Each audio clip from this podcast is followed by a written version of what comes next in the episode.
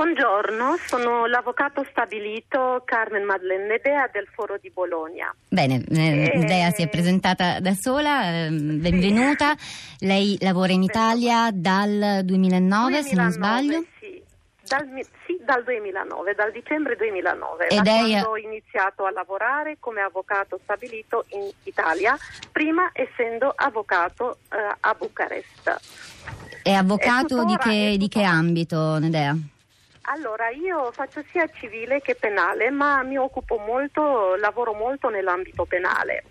Ehm, se posso dire come la penso riguardo Sì, volevo le chiederle come prima cosa eh, che, che reazioni, ha avvertito che reazioni sono eh, nate all'interno della comunità rumena, ma anche le sue personali rispetto a questa vicenda.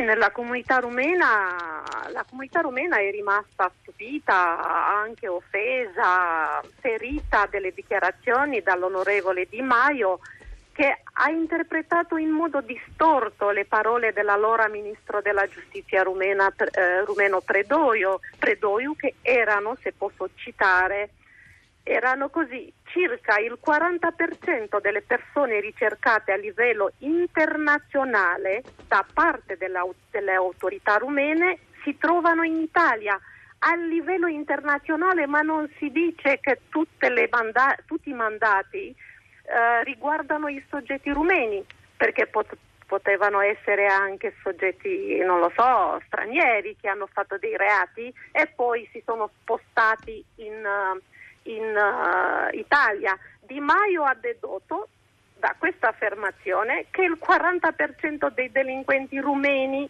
vengono in Italia. È ovvio per chiunque che soltanto per una piccola parte di criminali viene emesso un mandato di cattura internazionale. Peraltro, Eh, io, di- io penso, scusate, che la dichiarazione di Di Maio era chiaramente faziosa e decisamente errata. I dati di oggi confermano che la delinquenza rumena è in calo in Italia. ecco, ci dica un po' eh, questi dati. Ci, faccia- ci aiuti a fare chiarezza su questi dati. Quanti sono, per esempio, i detenuti rumeni in Italia? Ah, i detenuti rumeni in Italia non saprei, non, non so.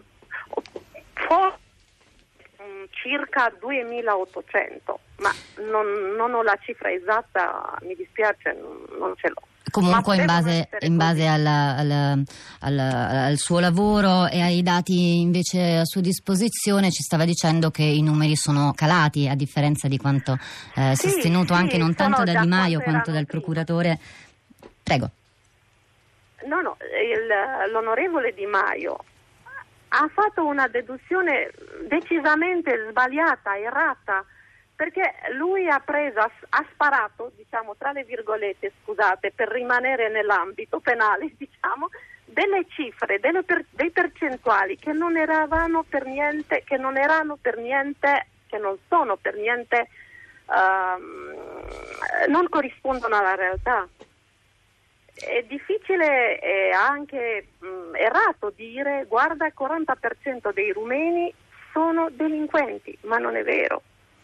Non cui- voglio mh, eh, di, mh, andare sul discorso siamo una comunità che lavora, che rispetta le leggi, così via. Beh, questo è bene No, comunque ricordarlo, un'idea. La comunità rumena è una realtà molto importante in Italia da tanti, da- veramente da tanti, da tanti anni, una popolazione che vive e lavora nel nostro paese contribuendo in maniera importante all'economia, al welfare, alla gestione quotidiana delle, delle nostre case e non È solo. vero, Chi sono, che vero, cosa fanno i rumeni vero. in Italia?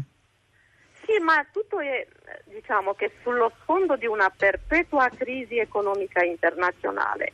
Alcune persone cercano capitale politico facendo leva sul nazionalismo e sul razzismo, ma questo, questo fatto non risolve i problemi mh, nell'ambito di tutte le comunità. È anche il mio parere che le leggi italiane sono troppo blande con i criminali, ma non esistono leggi fatte per i criminali rumeni e altre leggi per i criminali italiani. Quindi il problema sta alla fonte, nel, cui- nel modo in cui il legislatore italiano intende trattare i crimini, a prescindere dalla nazionalità del delinquente.